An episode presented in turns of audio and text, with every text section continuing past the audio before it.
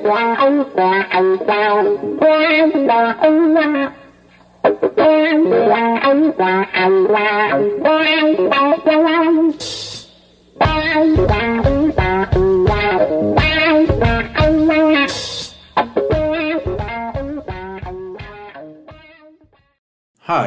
I'm Jason Scorse and welcome to another episode of Dispatch from the Zombie Apocalypse.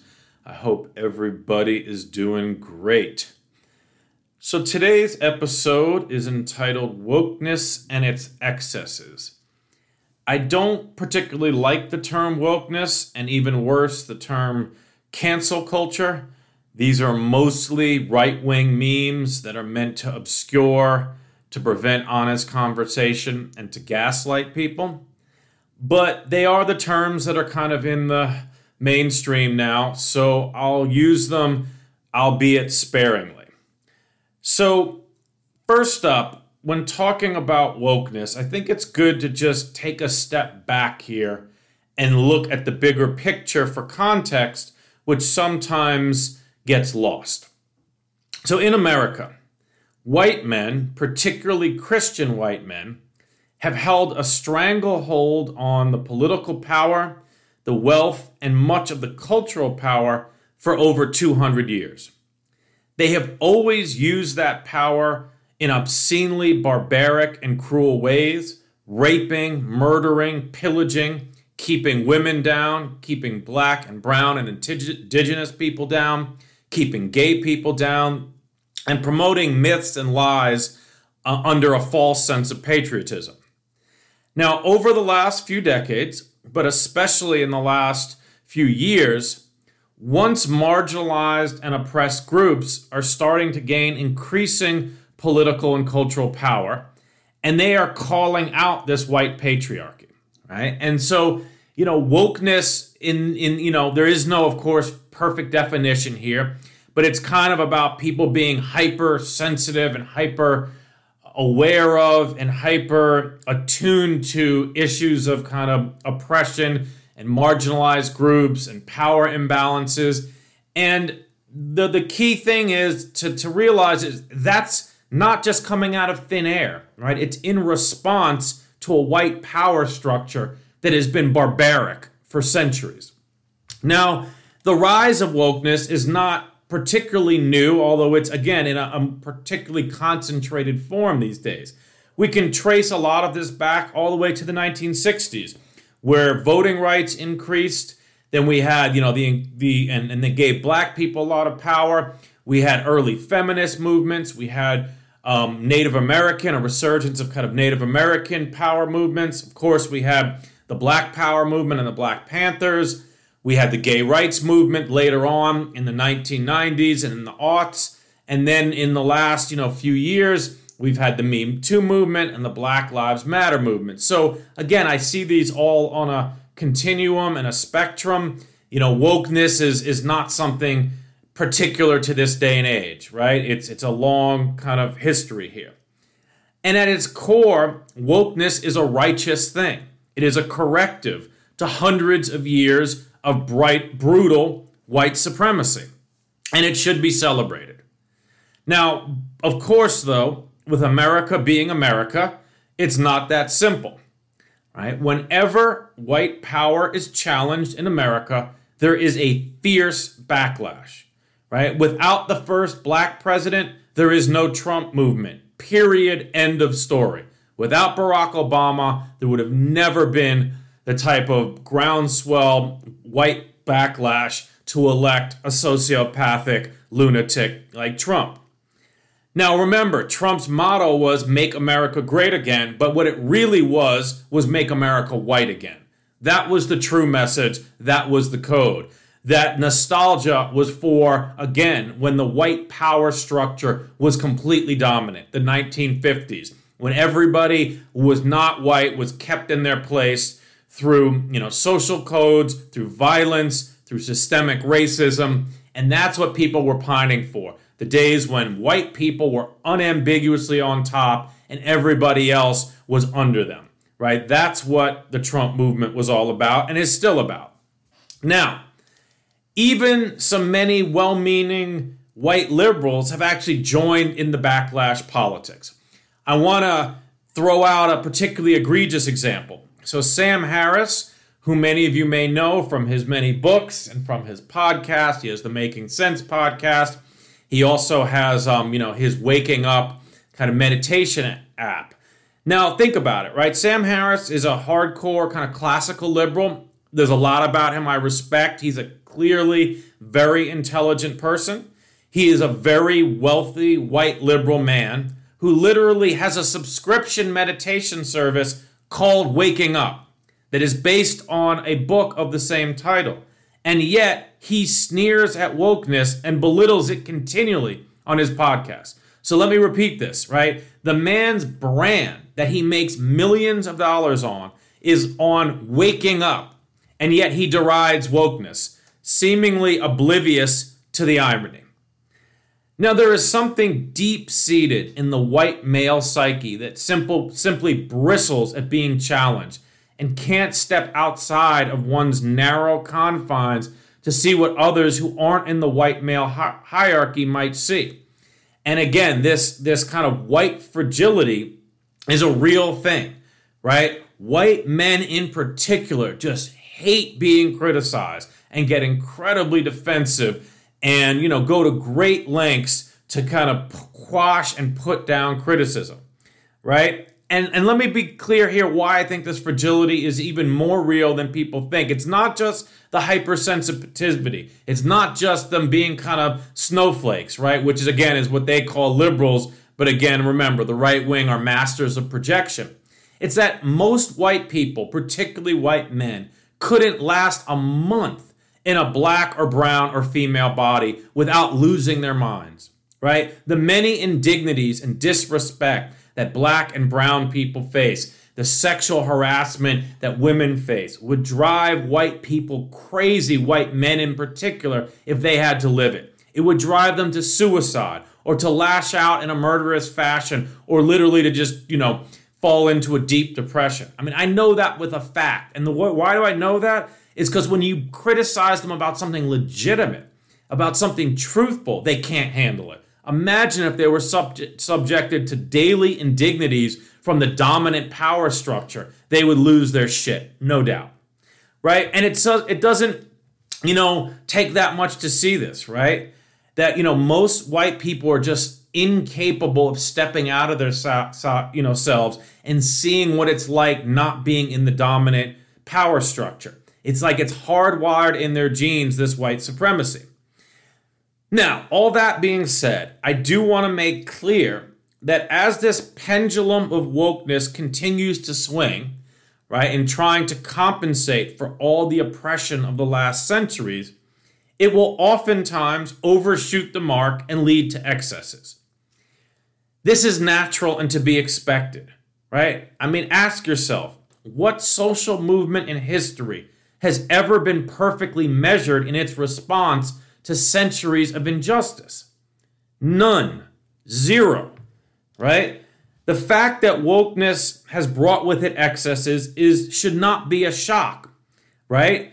It just shows how, historically illiterate this country is, that people don't understand that that's what happens when formerly marginalized groups rise up and claim their voice, right? You're going to get excesses and overcompensation. The pendulum's going to swing too far sometimes, and innocent people are going to get caught in that. It's not to excuse it, right? But it's just to understand it, right? So after the break, I want to talk about some of these excesses, including ones that I have experienced directly over this last year to kind of put it in context. So all that right after the break. Can a devil fool a Muslim? No, not nowadays, bro. You mean to say the devil fooled us 400 years ago? Why equal self? A trade of meaning interpretation saying that we receive more gold for our labor in this nation. Do we receive more gold? God, now cipher. It's time to drop the bomb and make the devil pay the piper. True indeed, God, true indeed. Why? True indeed, God, true indeed.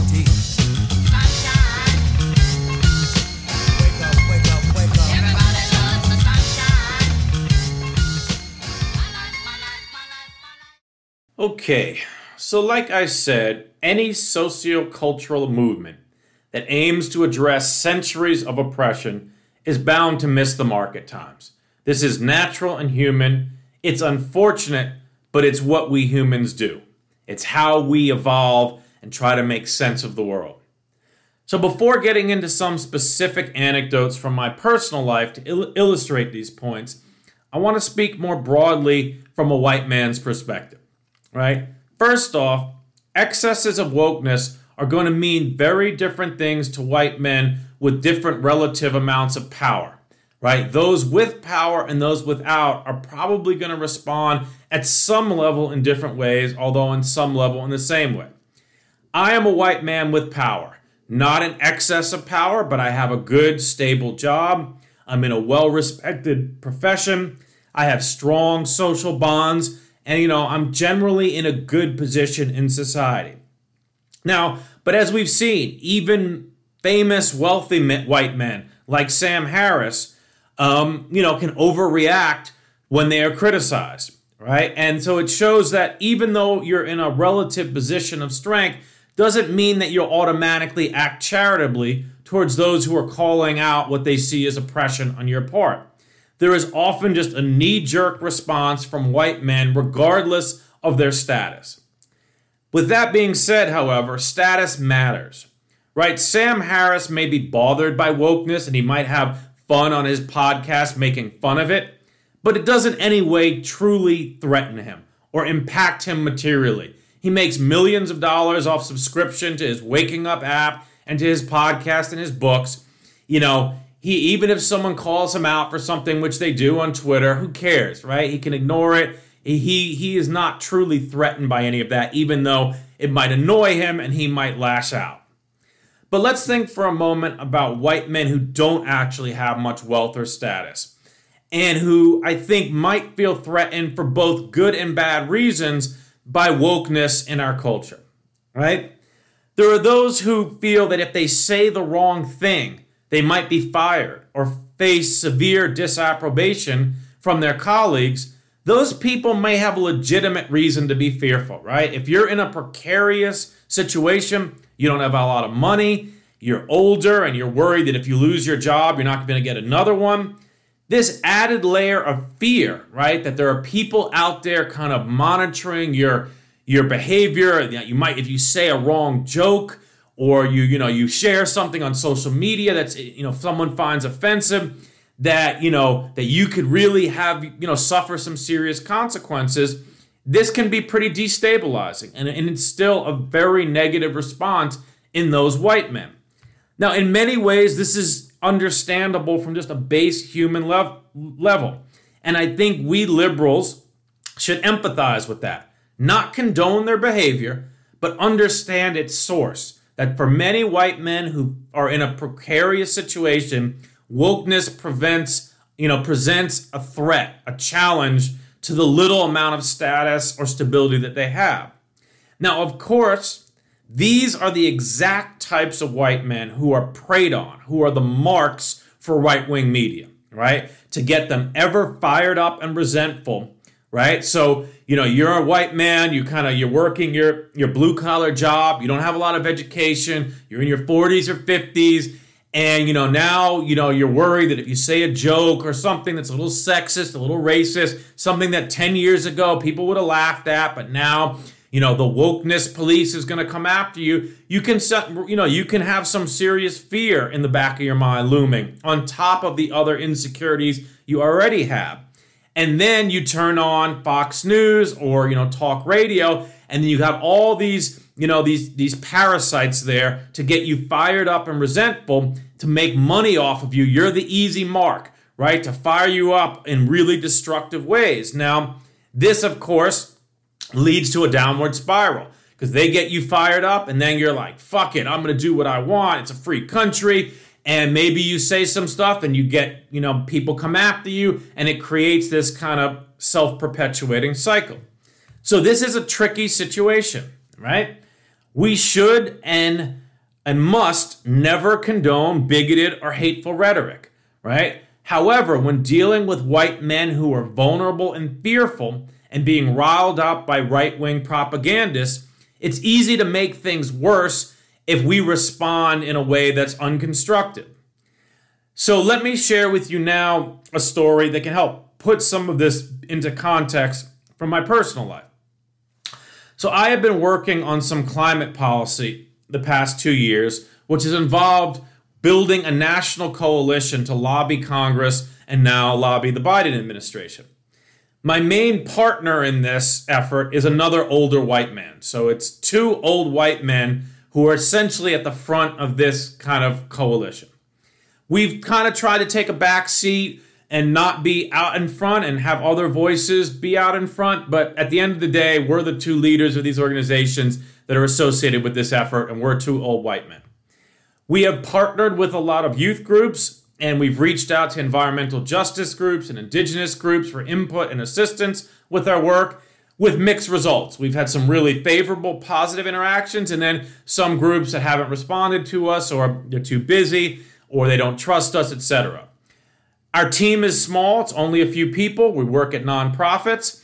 I think we've made a really good faith effort to include a wide diversity of voices. In fact, I think our coalition is the most diverse of any that I've ever worked in over 25 years working in environmental policy.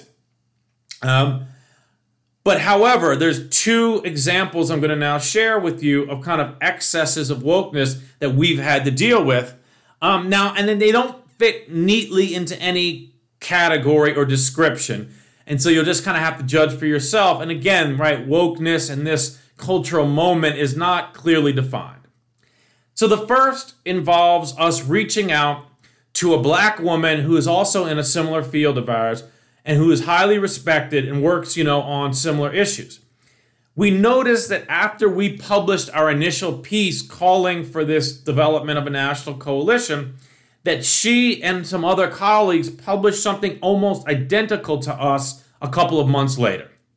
So we weren't sure if she had, straight up copied our ideas or whether it was just coincidence that her work so closely mirrored ours. So we reached out to her and asked her if she wanted to work with us since our goals were so closely aligned. Over the course of the next few months, she basically blew us off. She kind of said some perfunctory nice stuff, but basically blew us off, telling us she was too busy, but then she continued to publish stuff that mirrored our work and to kind of claim credit for it. So the bottom line is that she was kind of bullshitting us, right? She was kind of stringing us along, saying nice platitudes, but really not helping us out, giving any credit to us, any work with us. And it seemed pretty clear that she was just kind of copying our work and taking credit. So we considered what our options were at this moment. And so take a step back and consider the optics, right? Two old white men accusing a younger, highly respected black woman of plagiarism and dishonesty, right? We knew we couldn't do anything, right? And herein lies a key element of this cultural moment. If you're a white man, it is very difficult for you to leverage even a legitimate charge against a non-white or non-female person, regardless of its merits, right? And so whether consciously or not, many people out in the world, in America, get this and are subtly or not so subtly taking advantage of this dynamic. Now, I want to be clear here that the issue I just mentioned wasn't huge. I'm not even 100% certain that this woman in question was in the wrong, but I'm pretty close to 100% certain, right? Now, again, none of my reputation was at risk, and I lost nothing materially in this process, but it wasn't pleasant to have someone take credit for my work and to also kind of bullshit me and be dishonest about it. But at this moment in time, I knew I couldn't do anything about it. And also, let me just say, I'm not trying to throw a pity party here either and say that, people have to feel sorry for me or think this is some grave injustice. It's not a grave injustice, but it's, again, unpleasant. It's unprofessional. It's nothing like what black people have had to endure for centuries, but still it's an excess. It's something that shouldn't happen in a modern professional context. I should be able to tell this woman, hey, you're being dishonest, you're doing this, and maybe I could, but I just thought the optics were too bad and that in this cultural moment, no one would take me seriously and it would be really viewed in very poor taste for an elderly white man to, accuse a younger black woman of something like this. Now, the next situation was a little more intense. So after working with a youth group for about a year and a half, the executive director started acting really weird and accusing my colleague and I of not doing enough to include indigenous voices in our policies and in our coalition. And this was despite the fact that we had reached out and documented that we had interacted with dozens of indigenous leaders and groups. This ED, this executive director, started becoming ever more erratic and frankly abusive to us, both verbally and through email, and started to actively try to undermine, more than a year of work that her organization helped us develop. So it was very bizarre, and her behavior was particularly unhinged. But this executive director is smart, and she had young black and brown and indigenous youth attach their names to her accusations. So she would write these letters and these kind of manifestos and then have them sign their names to them. Some of these people were people we barely even knew, but were kind of in her orbit. So again, my colleague and I were faced with a situation where a group was actively lying about us, and yet if we called them out, it would be two old white men calling out young black and brown people. Again, it was an impossible situation. So we did our best to control the damage, and although the situation continued to deteriorate and it caused us lots of headaches, as they even went so far as to send out baseless lies to hundreds of our supporters using an email list that we had shared with them. Right? This is how duplicitous this group became. So they tried to cancel us. They straight up tried to cancel us and destroy almost 2 years of work that we invested thousands of hours in and tens of thousands of dollars. We managed to weather the storm because we were in the right and we had the evidence to disprove the bullshit accusations that they were throwing at us. But it was stressful. It was like really, really stressful. So in summary here, the excesses of wokeness are a natural byproduct of human behavior and to be expected, right? But it doesn't make them less unjust or unfair, right? Many well-meaning and innocent white people are going to be dragged into the mud because that's how this is going to go. I consider myself having already kind of experienced this, but again, in a relatively mild form. I wasn't fired. I wasn't physically harassed. I wasn't, sexually assaulted, right? So I want to be clear here that my stress and the thing I went through is not equivalent to the things that white society has inflicted on black and brown and females for a long, long time. But that being said, from my description, I'm actually probably being pretty conservative in my description of what happened. It wasn't pleasant. It wasn't fair. It wasn't right. And in a healthy society, these things wouldn't be going on, right? But again, it's easier for, well-off white men like me to weather the storm. I have to be honest, it did shake me a little. It made me more cautious and a little nervous of working with certain groups. And that's unfortunate, right? Because we need more communication, not less. That's the whole problem. We don't want to be siloed. We want to be able to work together. And yet these excesses are making that more difficult, right? And this is a byproduct of a culture where trust is at an all-time low, where really the foundational social trust has really, really been whittled down to almost nothing. So after the break, I'll come back with the antidote.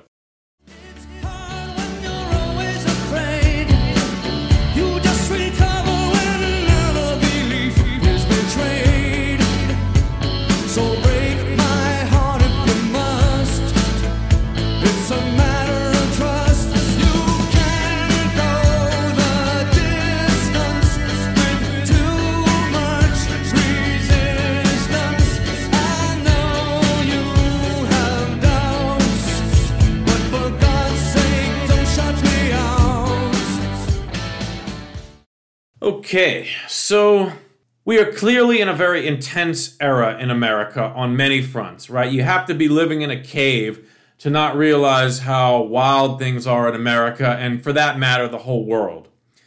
And look, while wokeness has its excesses, it's important to remember that it's a positive thing overall, right? The true evil is white supremacy. and white male patriarchy. And it's going to take a while to develop true equality in America, where all people are treated with dignity and respect. So while we go through this difficult period, I highly recommend that we're generous with each other, that we're not so quick to jump to conclusions, that we give everyone the benefit of the doubt. Using myself as an example again, I'm pretty hardcore liberal, right? But with transgender folks and, the pronouns, I'm sure I'm going to make some mistakes. It's kind of tricky to me. I don't exactly understand how to navigate this. And I'm someone who really wants to try, right? So I can only imagine how someone who doesn't even think about this stuff, who comes from a conservative area, is going to trip all over themselves if they try. And it's hopefully someone's not just going to, yell at them or get really irritated with them, but be generous and be kind and be patient. And on the flip side, let's make sure not to romanticize anyone or any group, right? We're all fallible and imperfect, right? And so while the work of giving voice to everyone is incredibly important, there's going to be ups and downs. But let's all remember this is a worthwhile effort that we should all celebrate because this is uplifting people who have been oppressed for a long time and equalizing the playing field. And that really holds the promise of an America that I can truly get behind. Whether I'll live to see it or not, I don't know. But it is certainly an aspiration that I celebrate. So with that, everybody, I hope you're enjoying the podcast. If you are, please share it with family, friends, and colleagues. You can subscribe on Apple Podcasts, iTunes, Stitcher, or Spotify. Please rate it as well. And with that, everybody, I hope you have a great rest of the week. Take care. Be well.